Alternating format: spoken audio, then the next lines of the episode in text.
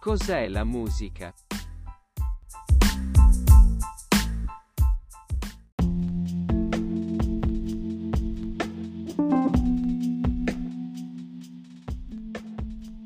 Qual è la tua canzone preferita? Ti piace la musica classica?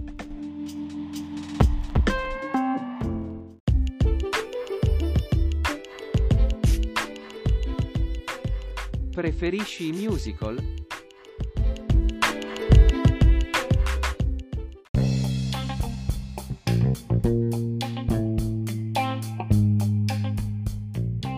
Oppure ami di più la musica pop?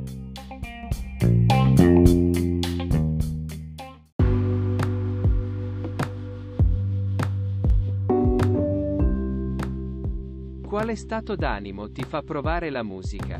Ti rende nervoso? Trasforma la tua giornata in qualcosa di bello?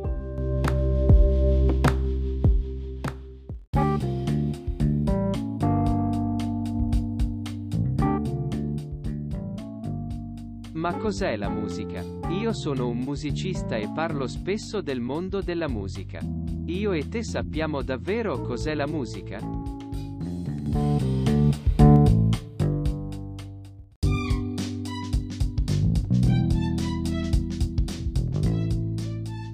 La musica è un dono meraviglioso di Dio, che ci ha dato per farci divertire.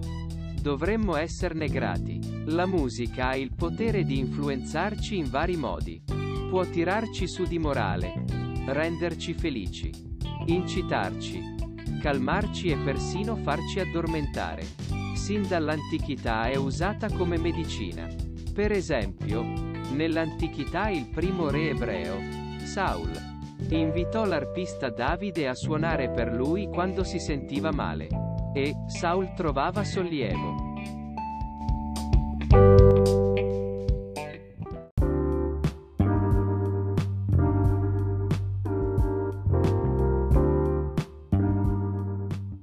Ti capita di scegliere cosa ascoltare in base al tuo stato d'animo?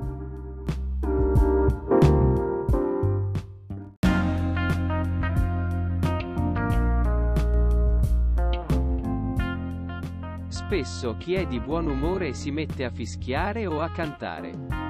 Anche gli eserciti hanno le loro orchestre, di solito chiamate bande musicali.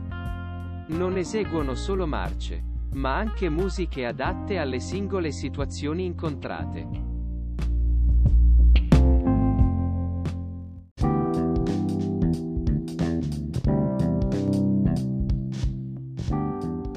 La musica si può usare anche come mezzo per onorare qualcuno. Nelle sacre scritture si legge che gli angeli e altre creature spirituali adorano Dio cantando e applaudendo. E non mancano sezioni della Bibbia, come i Salmi, pensate perché anche gli esseri umani adorino cantando. Non è strano, dunque, che la musica sia parte integrante di molte religioni.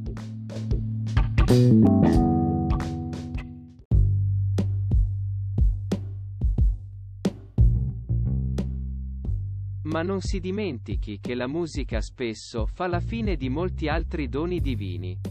L'uomo ne abusa.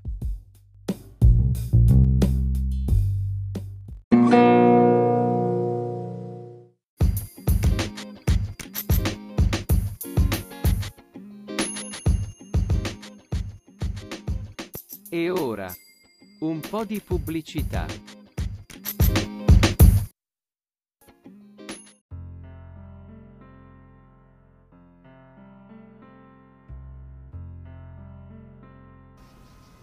Nei suoi primi 30 anni di carriera artistica, Joe Cocker ha pubblicato 15 album in studio, due dischi live, due greatest hits e un cofanetto di 4 CD, The Long Voyage Home, che ripercorre la sua lunga storia musicale.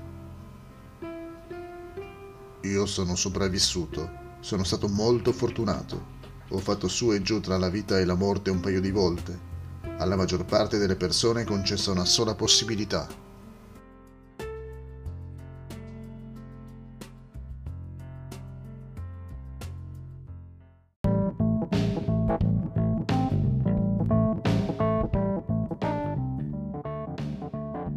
Prossimamente su Keration PC e Symphonic Musical Soul.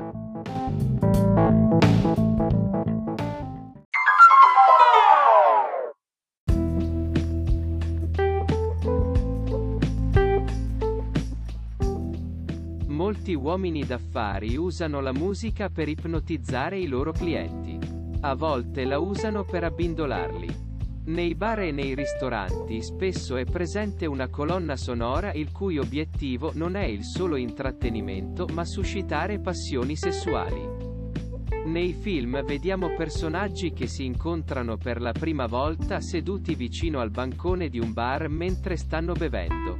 Dopodiché passano la notte insieme. Ma l'orgia sessuale mostrata dal film è sempre accompagnata da un brano musicale.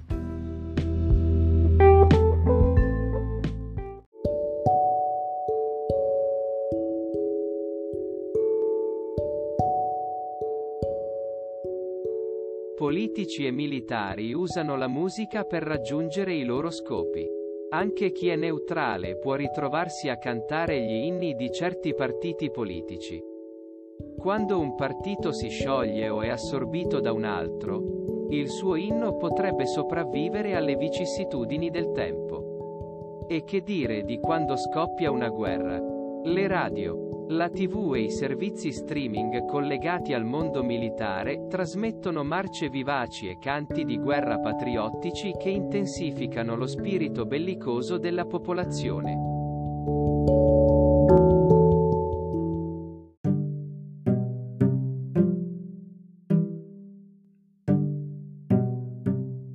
Anche i leader dei gruppi radicali usano la musica per raggiungere i loro scopi. Scelgono musiche che provocano tensioni mentali, irritazione e aggressività. Negli anni 70 e 80 del secolo scorso fu fatto un largo uso del punk rock. Verso la fine del secolo, il rap, o hip hop, ha spinto molti ragazzi a ribellarsi. Per convincere qualcuno a tradire i propri ideali, i nemici usano l'heavy metal. Ma nessuno si accorge di quanto queste musiche sono dannose. Favoreggiano emozioni e azioni pericolose.